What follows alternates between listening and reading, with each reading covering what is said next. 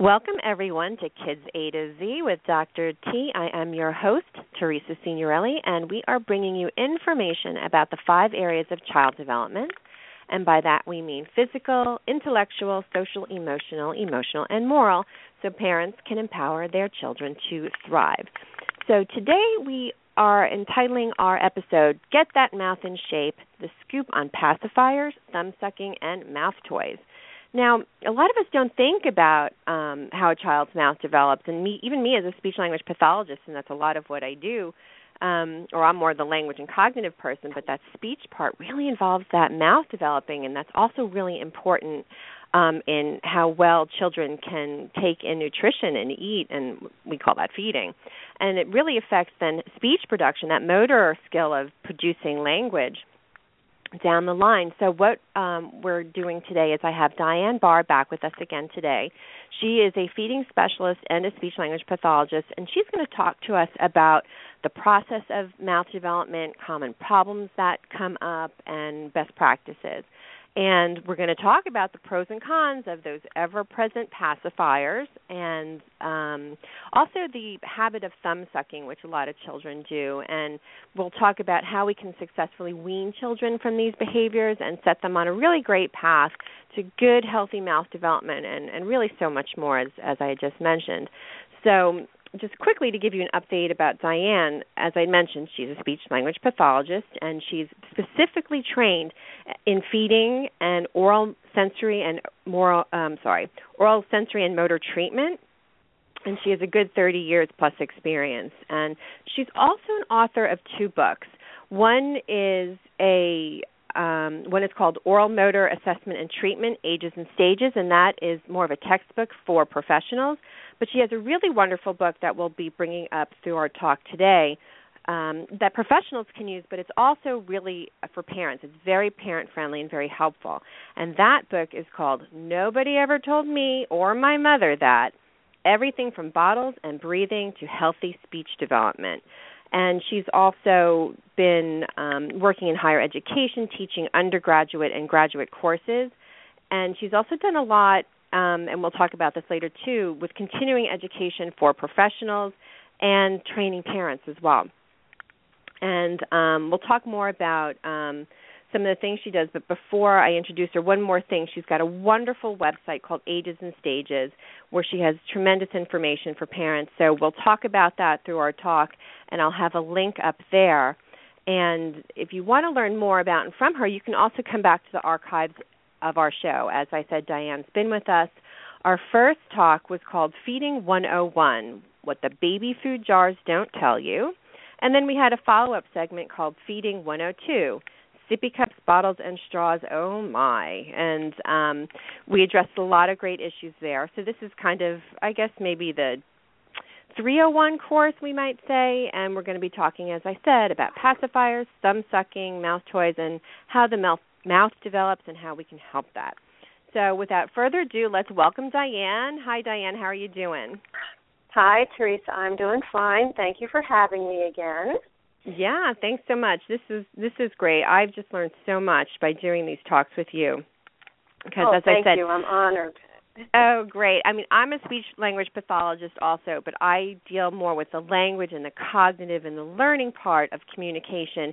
Your end is more about the motor and the speech and that physical production and the feeding. Um, so um, that's why, for right. me, it's been so nice to be able to do these shows with you. So we're talking about mouth development. So why don't we start off with talking about maybe the most common concern you find parents have regarding a child's um, developing mouth? Well, with so many older children wearing braces, having palatal expanders, and being diagnosed these days with even sleep apnea, parents want to know what they can do from an early age to help their children have the best possible mouth and also airway development. I'll talk a little bit about the airway as well as the mouth. Okay, great. And so what is it that parents are surprised to learn regarding mouth development? Well, parents often don't know that a significant amount of mouth development, or maybe they don't realize it, I'm not sure which, uh, a significant amount of mouth and airway development occurs in the very first year of life when the structures are really growing very rapidly. Um, even dentists, um, I'm not saying they don't know this, but parents don't often take their children to dentists until about a year of age. So there's a whole year where there's a lot of things happening. So as we discussed in previous interviews, mouth and airway development are interconnected because they share common structures such as the hard palate, or also known as the roof of the mouth. Parents can make a difference in how their mouths and air, how their children's mouths, not their mouths, but maybe theirs too, but how their children's mouths and airways develop um, by the feeding processes they use and by the mouth play that they encourage. And we're going to talk, we talked about feeding processes in the last two interviews. Today we're going to talk about mouth play. Okay, and I think if anybody has seen a baby or pictures a baby in their mind, you know their hands are in their mouths, their feet are in their mouths. If they can grab anything, boom, it goes in the mouth. So, um, so let's talk about that. Let's why yeah. is that? So let's talk about that process, the process of mouth development. And maybe you can um, begin by, like I just said, that hand, boom, goes in the mouth. What about that hand-to-mouth mm-hmm. connection? Right. In Chapter four of my book, Nobody Ever Told Me or My Mother That, I talk about, it's a whole chapter on the hand-mouth connection. Hands and mouths work and develop together from birth. Now, this begins with the hand-mouth reflexes with which babies are born. And parents see these reflexes, they just may not know what to call them. But there are three of them in particular where the hands and the mouth work together. One is the palmomental, one is the Babkin, and the other is the grasp. Parents mostly notice the grasp response. But let's talk about the other two as well. When you touch a baby's palm of the hand, the mentalis, it's a little muscle under the lower lip, is activated. And this muscle helps to purse the lips for the latch. Hmm. So here the hand and the mouth are working together. Also, when you press into the baby's palm of the hand, the baby's mouth opens, eyes close, and head moves forward, which helps with feeding. And parents do this kind of naturally. Nurses actually know about these reflexes, so they get them going Uh, when they're helping parents with feeding processes. Um, here's the third one, which parents know. When you place your finger in a baby's palm, the baby grasps the finger. But did you know that the grasp tightens as the baby sucks? And this is thought to be maybe a holdover from when we were hunter-gatherers, and, uh, you know, moms carry their babies around all day in slings on the front of the body, and so the grasp may have tightened as part of the feeding process when the baby was breastfeeding. Um, the baby's hand-mouth connection, as you said, can be seen all the time, and even on ultrasound. You see babies' feet in their mouths, their hands in their mouths, their thumbs in their mouths, you know, even before birth. So that's a little bit about the hand-mouth connection from birth. So, um, so if if your child, if you're trying to breastfeed your child, if you if you held or impressed into the palm of their hand, would that help them get a better seal um, on the breast? Yes, um, oh. Nurses often have parents do this in order to get the head in a good position, or okay. moms do it. Not that. Very good. You know, I I want to say nurses know this, and maybe there might be a toy company or two. Is there? I, I want to say there's a doll out there where if you press the hand, yeah. it probably makes the head do something. I don't know, um, but that might be mm-hmm. a good idea. I would love that. Okay. So there's a great um, marketing idea. It could be. It could, it could be a nice anatomical model for those of us in um, speech pathology, O T, and nursing yes. and medical school, maybe. Yes. Pediatrician, absolutely. Yeah. So let's let's talk a little bit about what you say in your book about the development of mouthing. Um, what, what do you say there that would be helpful for parents? Well, babies go through a developmental mouthing process during the first two years of life. I'm going to talk mainly about the first year because this is information parents really don't have. They don't really know usually that there's a process kids go through in mouthing their hands, their fingers, toys, and so forth. Uh, we start with a period of generalized mouthing um, from birth until five, about five to six months of age. And this is where babies, they suck on their fists, fingers, thumb, but most of this mouthing is right near the front of the mouth, and babies do this to calm themselves. Um, pacifiers are also near the front of the mouth for calming when people use them. Um, around three months of age, babies gain increased control over this mouthing process, and this is a time when parents can really help babies start to move from a pacifier, if they're using one, to more appropriate mouth toys. Um, so parents will hold a mouth toy, and we'll talk about what those will be or what could they could be, and the baby will suck and bite on the toy. By about five to six months of age, however, babies begin a very important process called discriminative mouthing. Now, a baby needs an appropriate mouth toy or mouth toys in order to explore the toy now throughout the mouth. And we'll, you're going to um, ask me a little something more specific about this in a minute, I think. So we'll mm-hmm. talk about th- what those toys look like.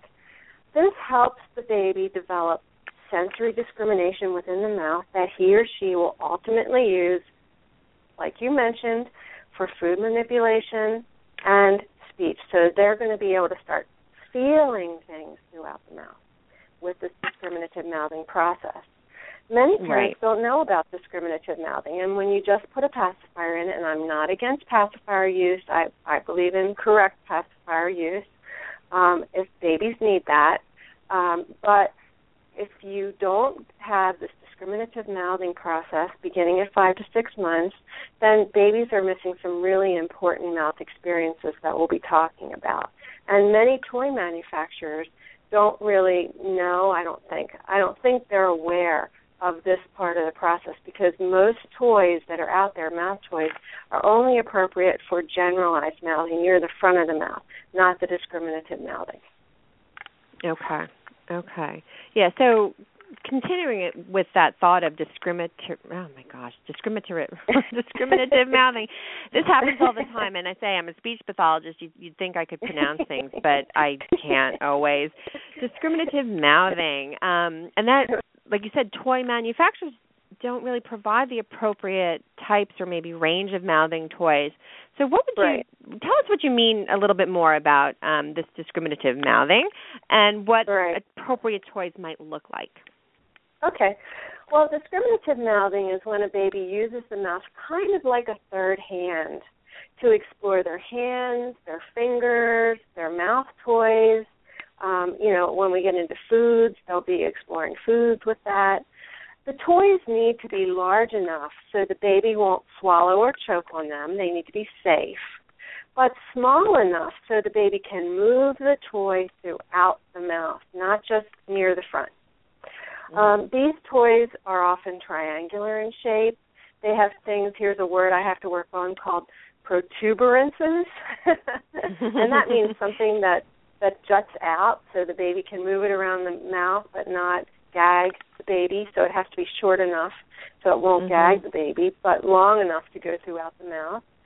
Um, for young babies, I like A R C's, and this is the company, A R C's Baby Grabber. A R C also puts out Deborah Beckman's Tri-Chews, which is a triangular toy um, with different textures on each end. And I like the Chewy Q from Chewy Tubes. Chewy Tubes is another company. Um, both A R C and Chewy Tubes items are made in the U S A from F D A-approved materials. I provide information in my book on where to purchase them. Um, however, you know, parents, if you know what to look for, you can buy some of these toys right in the store. Um, for example, you know those small baby keys, not the large ones, but the small ones you'll often see in the grocery store. They're really nice for moving all around within the mouth. Uh, the Lively Links have nice texture on them. They're go- also good for discriminative mouthing. Right. Okay, good. And so um, in the mouth, we always know children are developing their teeth, and we always hear about babies teething. So maybe we can talk about that connection and how mouthing right. and teething are related. Yes. Mouthing and teething are very interrelated. And I've had so many parents come to me as a feeding therapist and say, I don't give my child this or that because they don't have any teeth.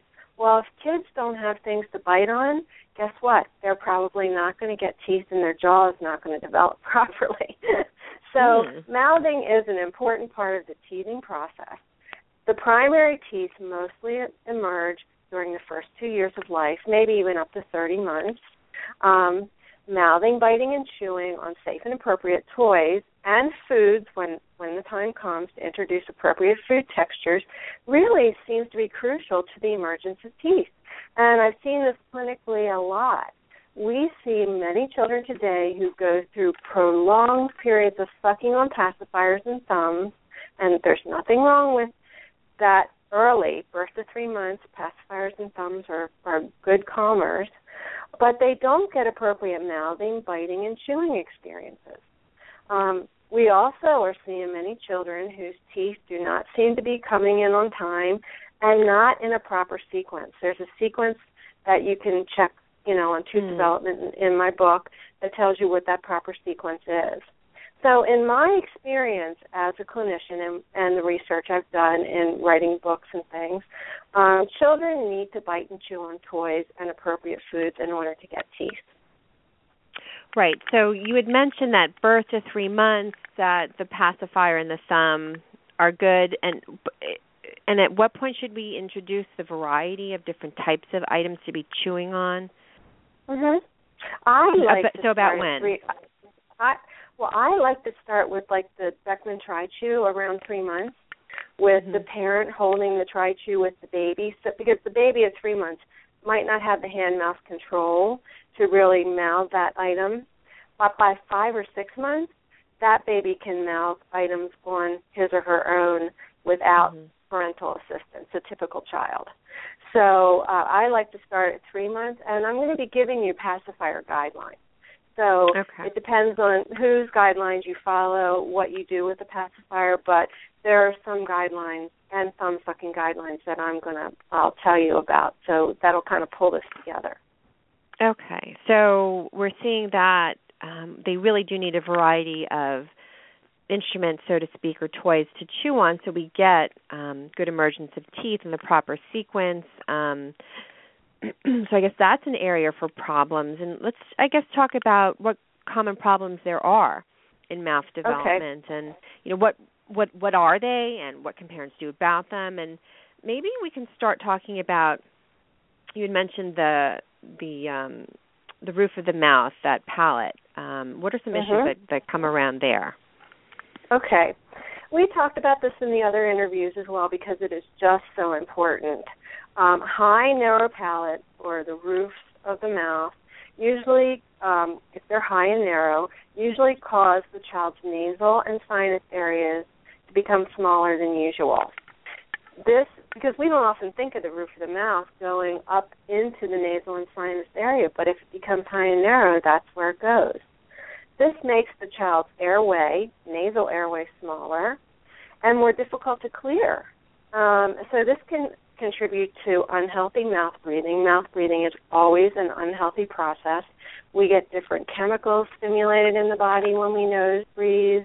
We um, metabolize oxygen better when we nose breathe. I mean, there's nothing really healthy about mouth breathing. Um, also, we might see more allergies in these children, sinus problems, and sleep apnea. Um, okay. High narrow. And, wait, Diane, let me Sorry. jump in for Go one ahead. second. So with the mouth sure. breathing. Yeah.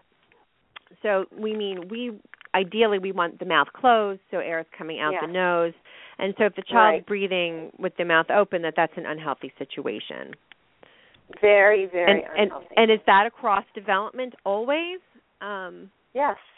Okay. Yes. And in so fact, if they those, mm-hmm. yes, go ahead.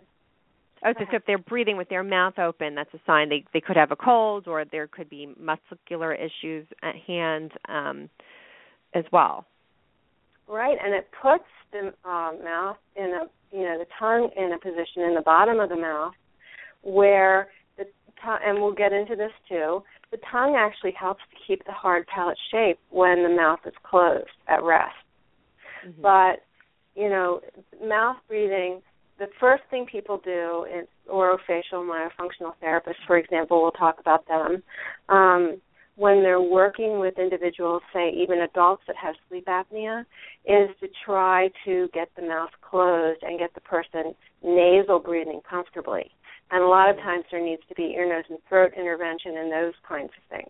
So nasal breathing is really, really crucial for health. So um, back to high neuropalagy just for a second, and then we can go on. Um, high neuropalagy usually results from low tongue resting postures. So look, like you said, if there's something wrong with the muscles, like with children with Down syndrome, where their mouths tend to hang open at rest unless somebody is working with their jaw, um, then the tongue just rides along with that lower jaw, and those kids often mouth breathe. So we work with that population to try to keep their mouths closed at rest.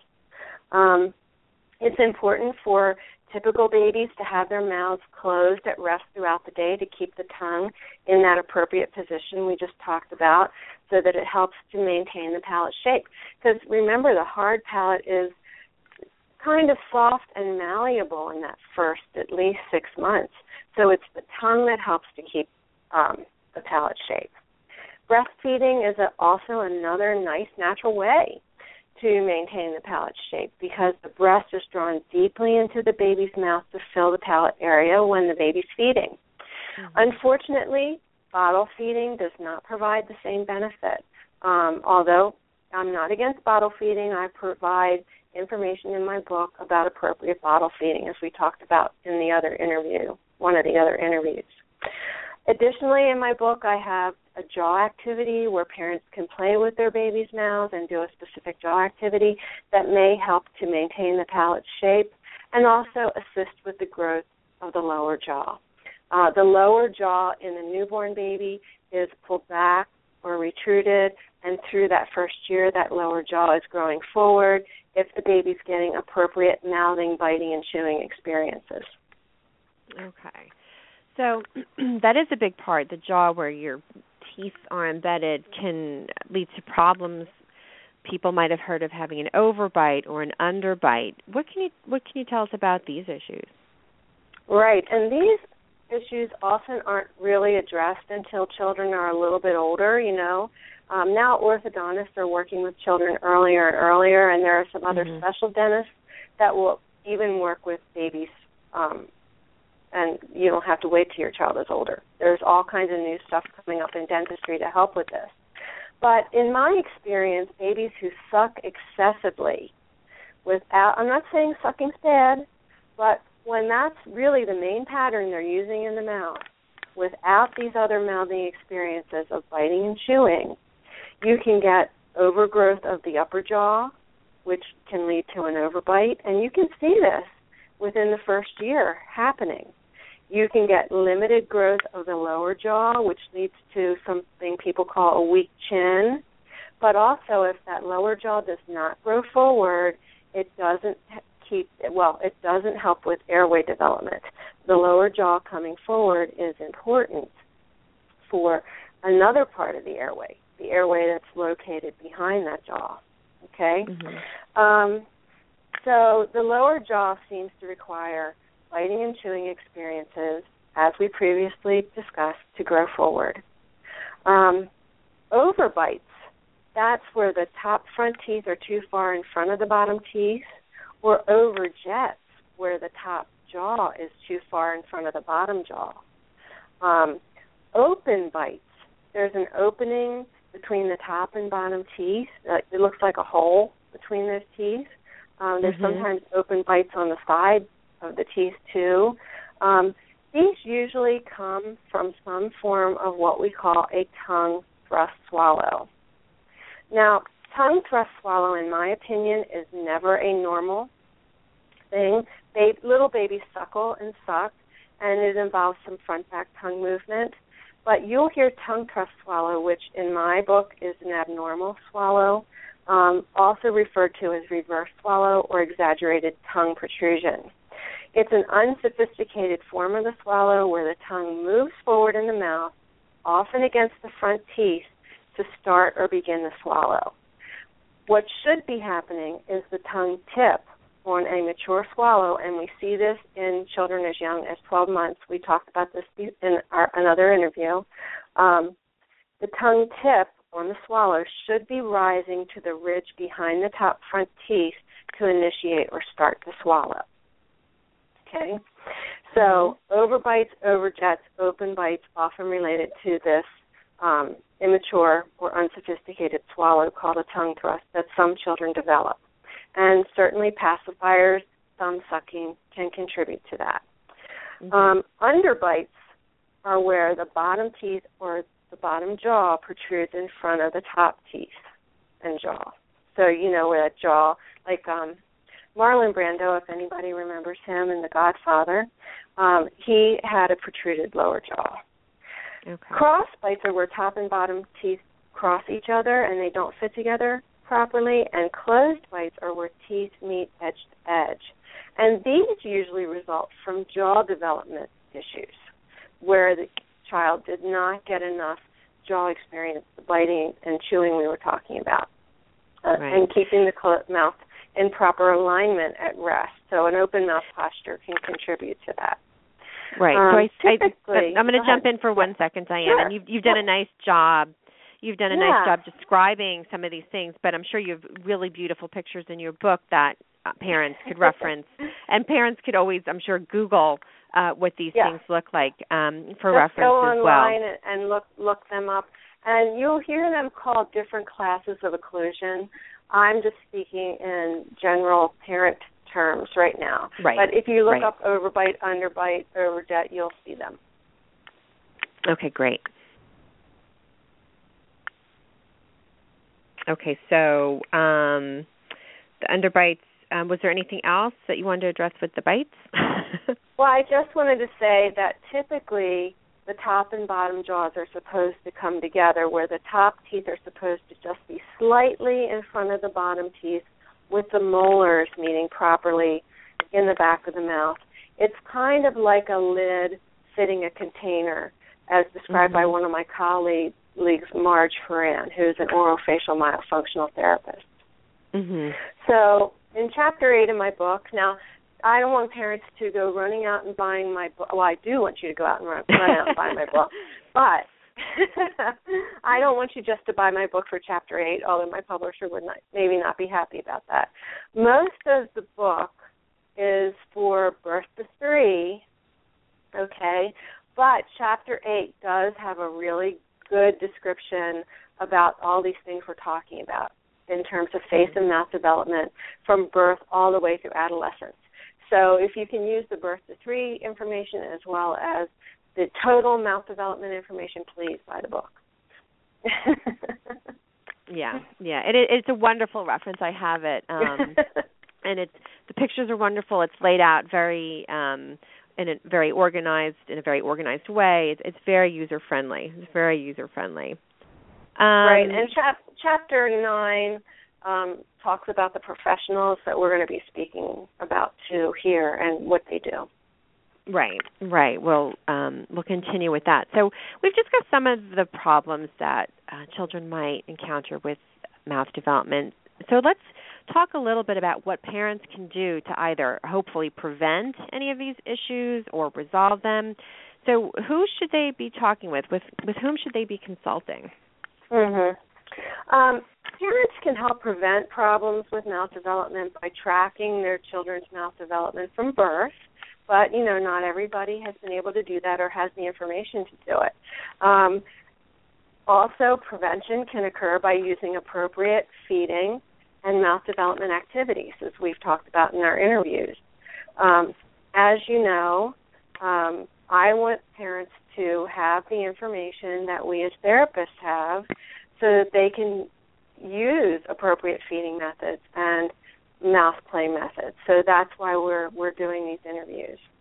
Mm-hmm. Um, however, if a parent has not had the opportunity to encourage good mouth development from birth, I don't want this to be a guilt trip for for you guys. Um, I, that's when you say, well, maybe I, I'm seeing some of these things developing in my child, underbite, overbite, whatever. Um, go to Chapter eight and look at where your child is in mouth development. And if there is a problem, that's when you need to go see an appropriate individual, a specialist. And mm-hmm. so would you like me to talk about who they are? Yeah, let's talk about those. Okay. Um, there are many specialists available to help parents and their children with this process when problems arise. And uh, the one we mostly know is the orthodontist. Um, but there are oral sensory motor specialists like myself who specialize in jaw function. So, you know, we're some people who can, you know, give some information about this, at least get parents started in the process. Another group that's very important to know about are the orofacial myofunctional therapists. And these individuals work specifically on the resting tongue position, uh, the resting mouth position, and the appropriate swallow. So that tongue thrust we talked about, that's their specialty. And they work in conjunction with orthodontists, dentists, oral surgeons, and otolaryngologists, also known as ear, nose, and throat doctors, to help resolve many of these mouth development problems. Um, an oral sensory motor specialist like myself, as I said, I specialize in really looking at the jaw and feeding. If the jaw is not doing what it's supposed to do, then the lips and tongue won't do what they're supposed to do. So that's why I've really looked at the jaw in particular, and we've talked a lot about the jaw. Um, there are dentists, in addition to the orofacial myotherapists, myofunctional therapists. Um, there are dentists now who are specializing in what's called orthotropic work. That they work with every age child, and there are other ones, it, the pediatric ones, that is. Um, and there are other ones called functional jaw orthopedists. So the dental professional is really getting into, the pediatric dental professional is really getting into the mouth and airway development. So there's a lot more help now than there used to be. Right, right, which is wonderful. Um, and I think the, the one thing that popped into my head as you were mentioning the specialists, and you're a speech-language pathologist, but you really focus on these oral sensory motor um issues and, and general development, and uh, families might be um, be working with a speech-language pathologist for general language and more general speech issues, but if you would want that clinician to have a real focus and specialty and training in these oral motor sensory issues, if these um, if that's a big concern and a big part of the, the problem. Right. And and the oral, there um there's a group called the International Association of Orofacial Myology. Um, I'll talk a little bit about what's on my website in terms of resources. Um, there are a number of groups now where the parents can go and actually find, especially orofacial myofunctional people to work with. Right, right, right. And I guess because, like I said, I'm a speech-language pathologist, but I'm more of the right. cognitive intellectual functioning. If I had a family right. come to me who really had... Um, Uh, these oral um, um, and jaw issues, um, I would refer right. them to uh, a more specialized clinician. Right, okay. And there are many speech-language pathologists who are also orofacial myofunctional therapists, and they mm-hmm. they usually have the letters, uh, I think, C O M behind their name, but there are also many dental professionals who are orofacial myofunctional therapists. I have to be careful. That's a that's a mouthful to yeah. yeah. So um, I'd like to now talk about what I've been wanting to talk about for so long, um, yeah. which are pacifiers, and then I guess the related um, behavior of thumb sucking. And we know how popular pacifiers are um, mm-hmm. with parents um, mm-hmm. they, to soothe children, um, and they may also suck their thumbs for a similar purpose, but right. as you said before, um, we're not necessarily against these uh, these practices, but there's pros and cons to them, and there's a way to do them in appropriate ways and make sure we're not overusing a pacifier right. or a child's overusing the behavior of thumb sucking. So let's talk about that. What can you tell us? Right. They need, these things need to be put in their appropriate place, and in our society that parents just haven't gotten the information about where that appropriate place is. And please don't be mad at your pediatrician for this, because your pediatrician may not know this appropriate place for these things. But in Chapter four of my book, I provide parents with guidelines for appropriate pacifier use, thumb sucking, and finger sucking. Uh, as you said, sucking can be very calming and soothing, and depending on the child and the child's personality, a child may need more sucking than another child. So, you know, these aren't bad things, especially in the first three months. Uh, with regard to pacifier use, there was a study of almost five hundred children in the year two thousand that demonstrated a connection between long-term pacifier use and middle ear problems. And many pediatricians know this study, so that's why they're recommending parents not to use pacifiers long-term with their children. Um, so in my book, I recommend guidelines for pacifier use based on this study.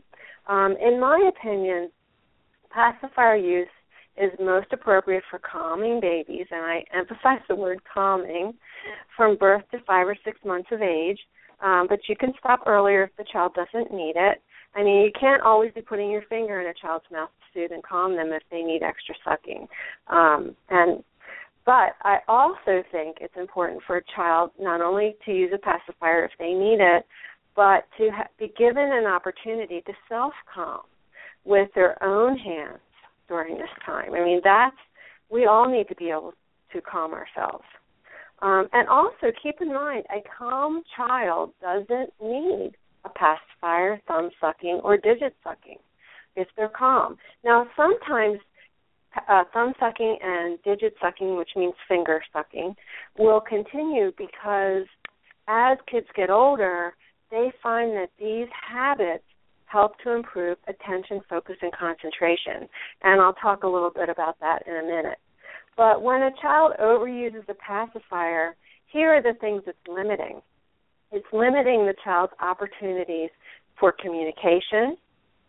And what I mean by that, the development of facial expression, you know, because they're only sucking. Mm-hmm. Cooing and babbling, and those, you know, those language and cognitive things that you specialize in.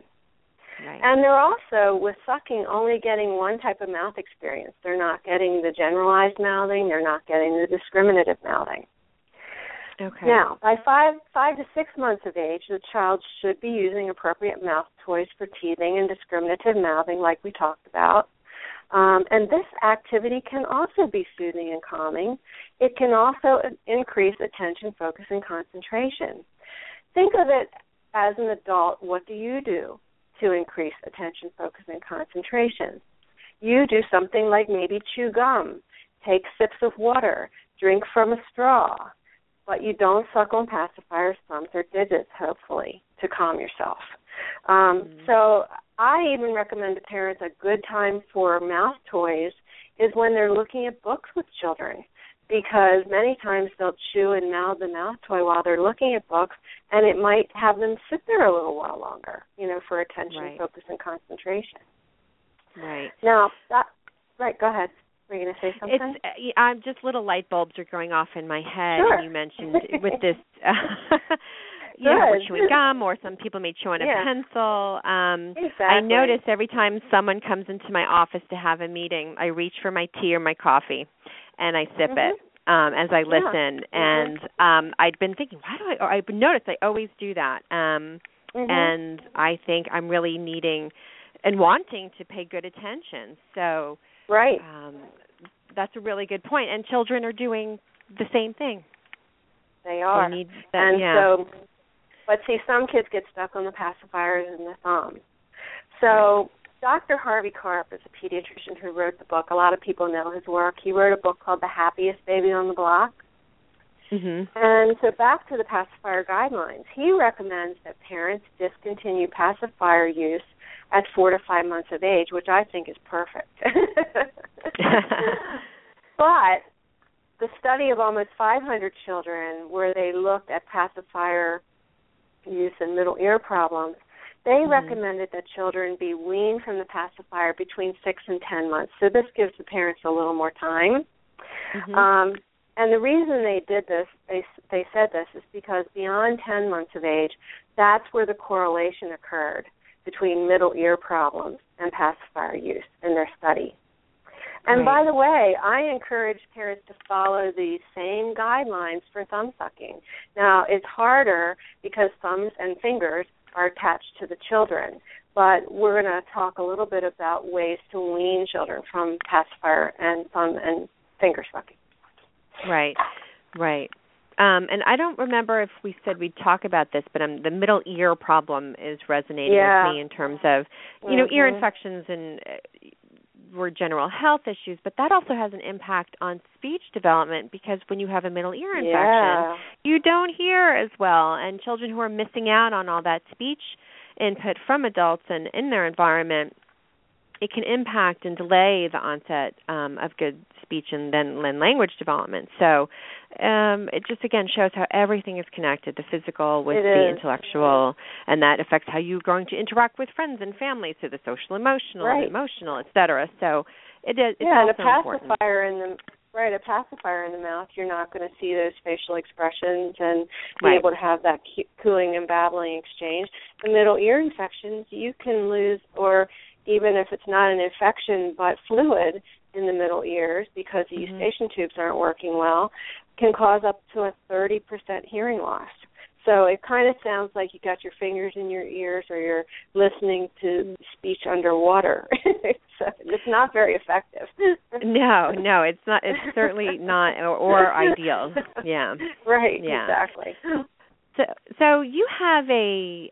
an eight-step process that you talk about for parents to help children be weaned from using the pacifier or sucking their thumbs or whatever other sucking behavior they may engage in. So could you walk us through that? Um, and maybe as you do that, as you walk us through, maybe, um, you know, talk about the tips you have for parents and how they can just decrease or eliminate um, mm-hmm. the, um, the those behaviors. Mm-hmm. Sure. Well, as you mentioned, I have an eight-step process in my book, so this also could help parents with some older children who are still thumb sucking and um, and pacifier sucking. Um, the eight-step process is for weaning children from pacifier, thumb, and other sucking habits. Um, the key, sorry, the key is to find an appropriate toy or toys, mouth toys, to replace the pacifier, thumb, or the fingers when the timing is right. Now, if you have an older child, this is going to be a little more difficult because they're supposed to be out of those mouthing behaviors, but kids can still mouth some of the things that are available. There are, there are items made by Chewy Tubes and by ARC that older kids can mouth in the privacy of their home, um, especially when they're going to bed, because that's when thumb sucking tends to keep going. Um, Weaning can be complete in some children as early as five or six months of age, uh, as suggested by Doctor Karp. And if you can wean early by appropriate by providing appropriate mouth toys, and then I'll tell you a little bit about that process, um, that weaning can be quite natural and a very easy process. It doesn't have to be a stubborn process, as many parents find later on with thumb sucking and finger sucking.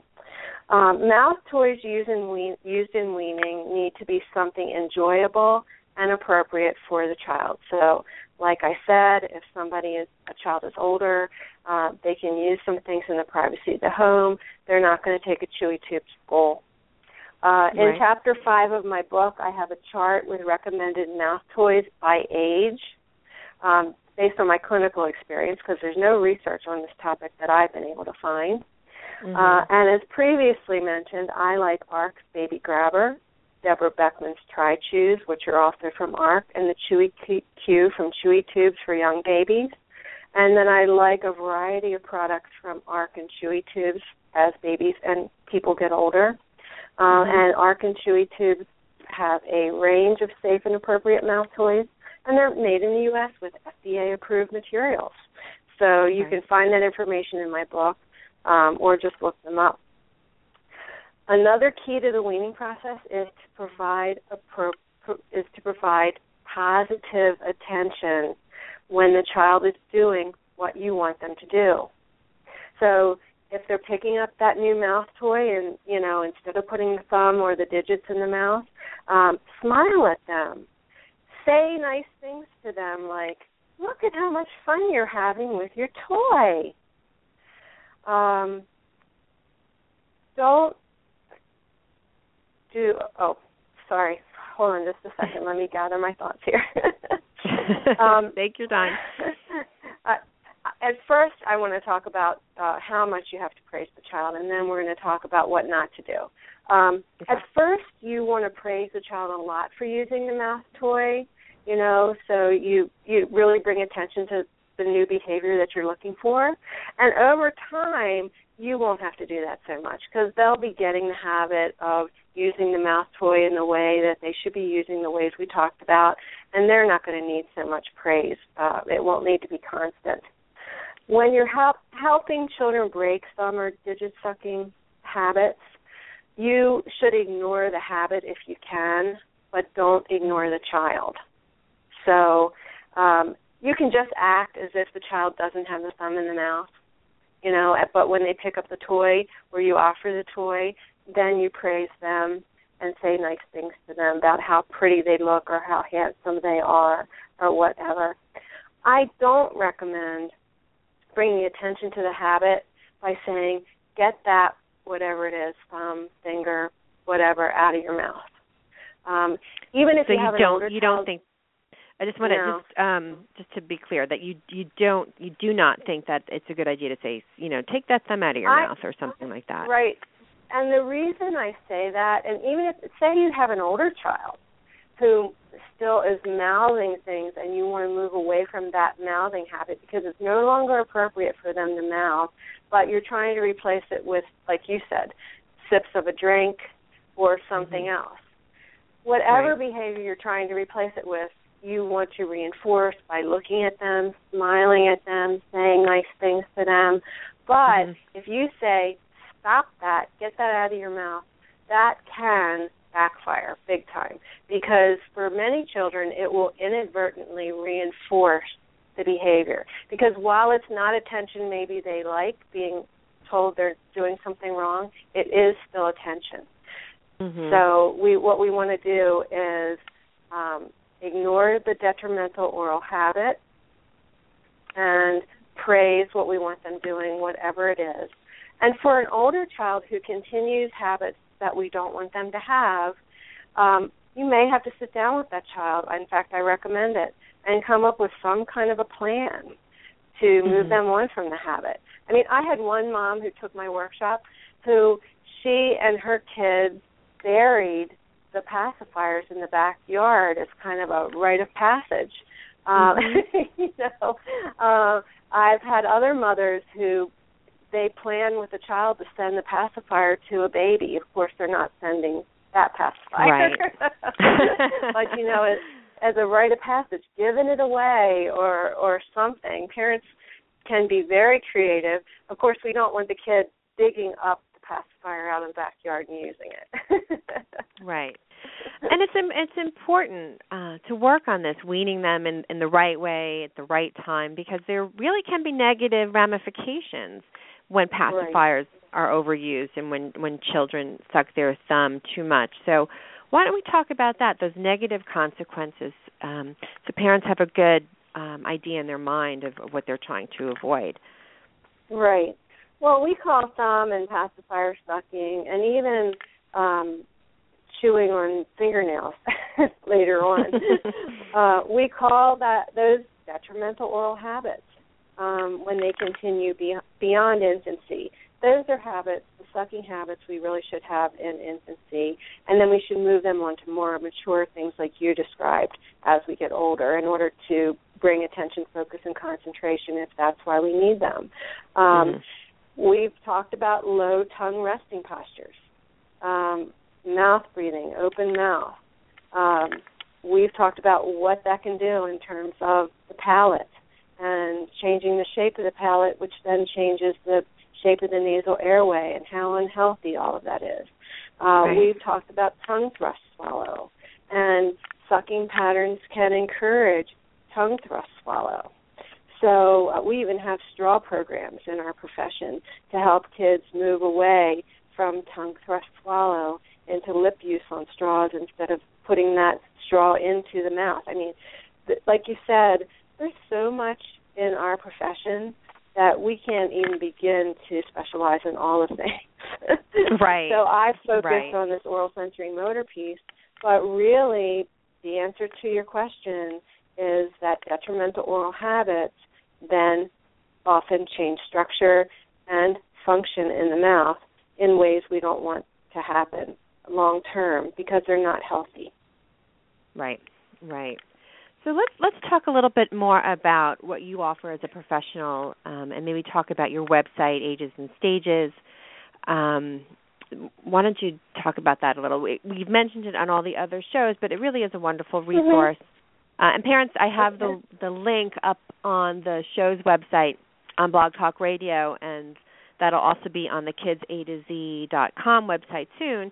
But why don't you tell us a little bit about what you offer on the on your website? Sure. Our mission is to provide the best possible feeding, speech, and mouth development information for families and professionals.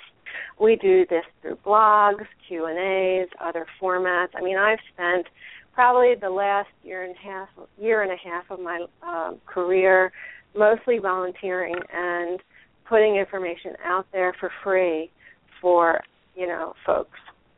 Um, our goal is to prevent feeding, speech, and mouth development problems when possible by helping parents keep their children on track developmentally.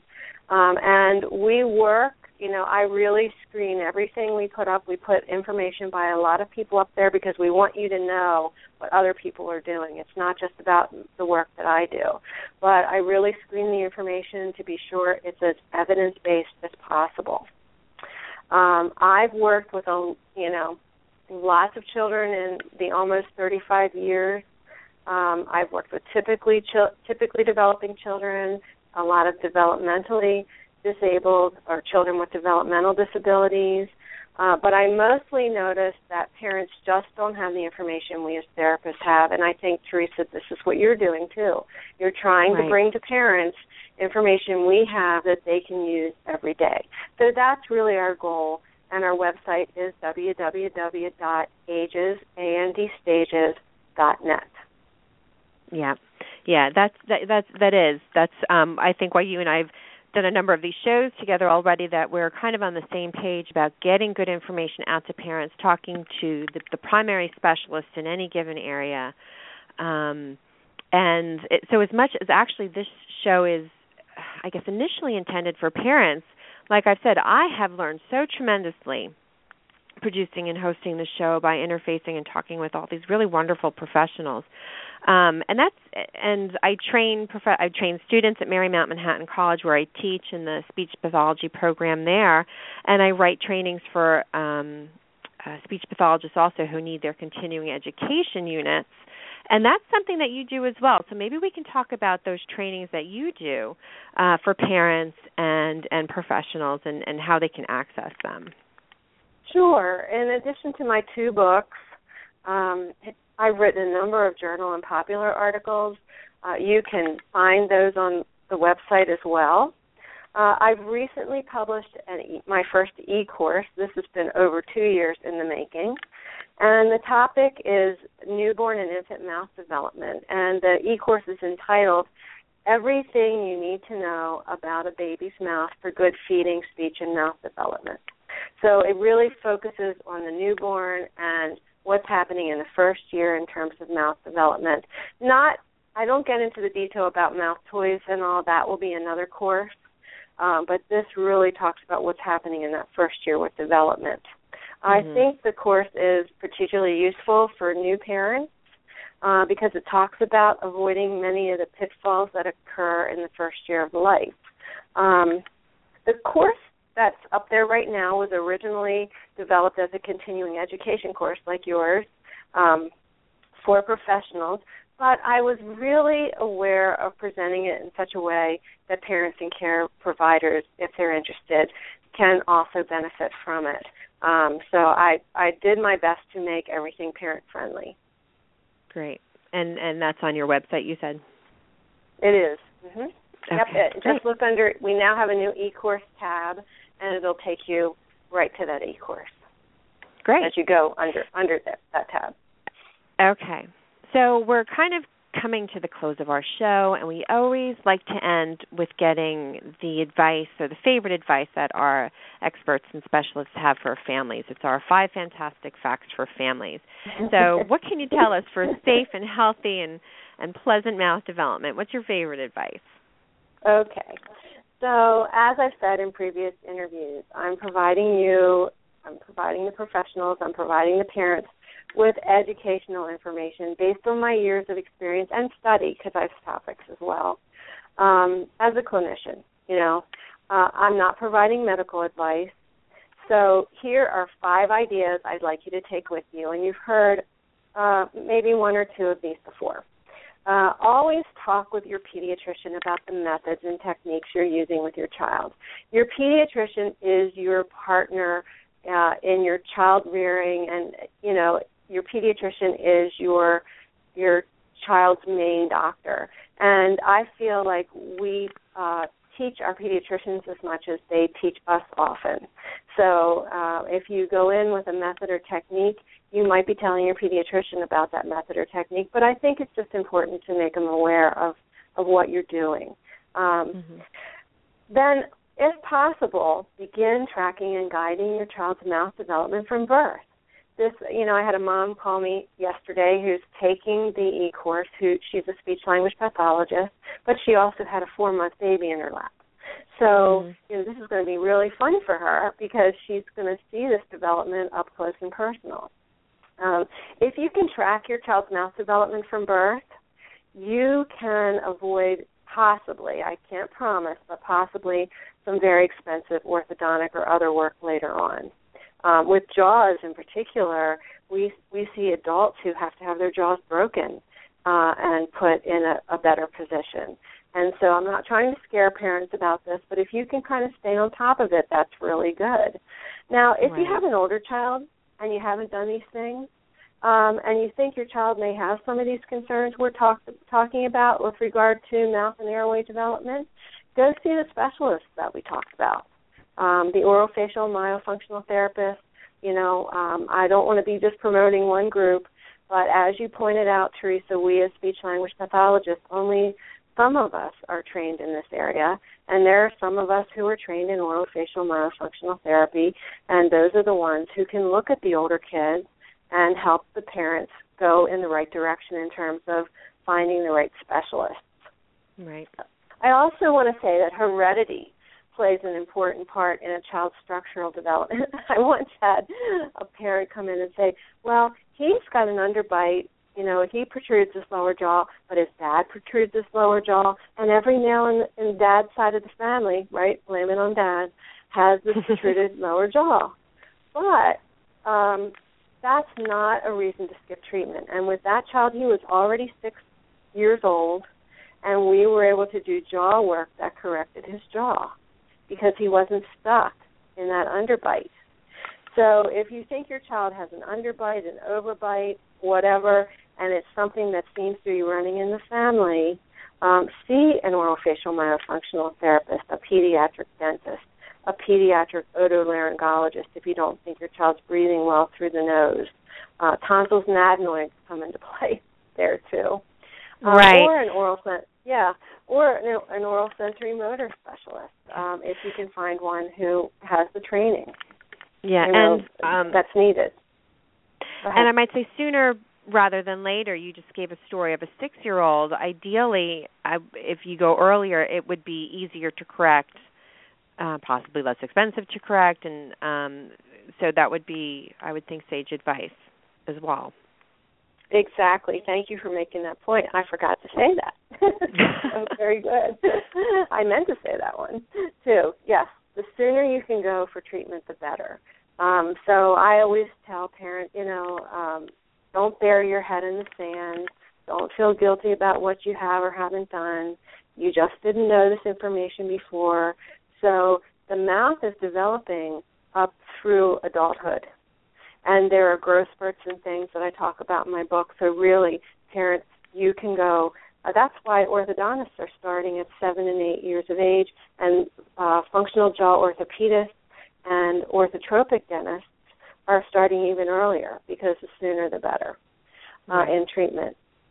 And so finally, um, is there anything else, Teresa, you wanted to ask me before I give my final point? Um, no, I think that um, okay. It was just that age issue that kind of popped in my head as you were yeah. saying that. So, yeah. Very important, very important. Okay, so on my website, I have, a, I mentioned earlier, um, a lot of resources, but I have one that's a websites and companies resource list. It's listed under my book tab, and so you go to my book tab, and then you'll go to, it says parent book, I think, the tab, and then you go down to websites and companies. And in that resource list, there's a whole section on mouth structure and function, where you can find many of the resources we've been talking about today, and just click on the links to go and explore them. Um, we're also working on a networking directory um, to help parents and professionals find one another, Uh, who are working in these areas, uh, oral sensory motor treatment, feeding, um, motor speech, uh, anything that's affected by sensory and motor function of the mouth. And we're working to pull together appropriate professionals in a network so that you can go onto the network and find somebody maybe in your area. That's really just getting started, but we have to keep adding to it. So if you're a professional, please be sure to sign up for the network and let parents know that you're there. And yeah, that's a super the, feature. Yeah, and you can always contact me. I mean, don't everybody, you know, always, when I teach large groups, I say, don't come on a bus to my house and contact me all at once. But, but um, you know, you have my email on the website. Uh, it's ages, A N D, stages, at cox dot net. So just be a little patient with me getting back to you, because sometimes things get busy and hectic, but I do my best to get back to any questions parents have, any questions professionals have. And I spend a volunteer part of my week just doing that. So um, please contact me if there's something that you can't find. Great. Thank you. Thank You're you welcome. For that.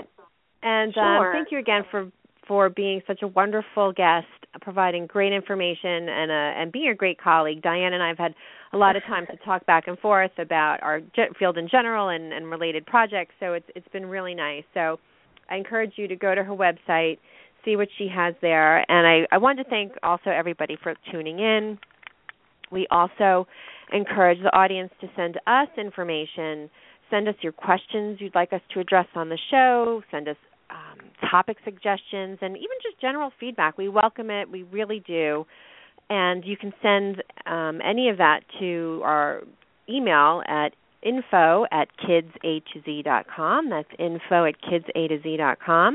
You can also follow us on Facebook, so we encourage you to go there. I'm also on Twitter, so I hope you'll do that, and that's at Doctor Teresa. And then we also have our kids a to z dot com website, where we have a toy store uh, that's annotated, gives you suggestions and reasons why certain toys are good at certain times. And that is pretty much that for today's show. Again, I'm thanking everybody for tuning in, and have a great day.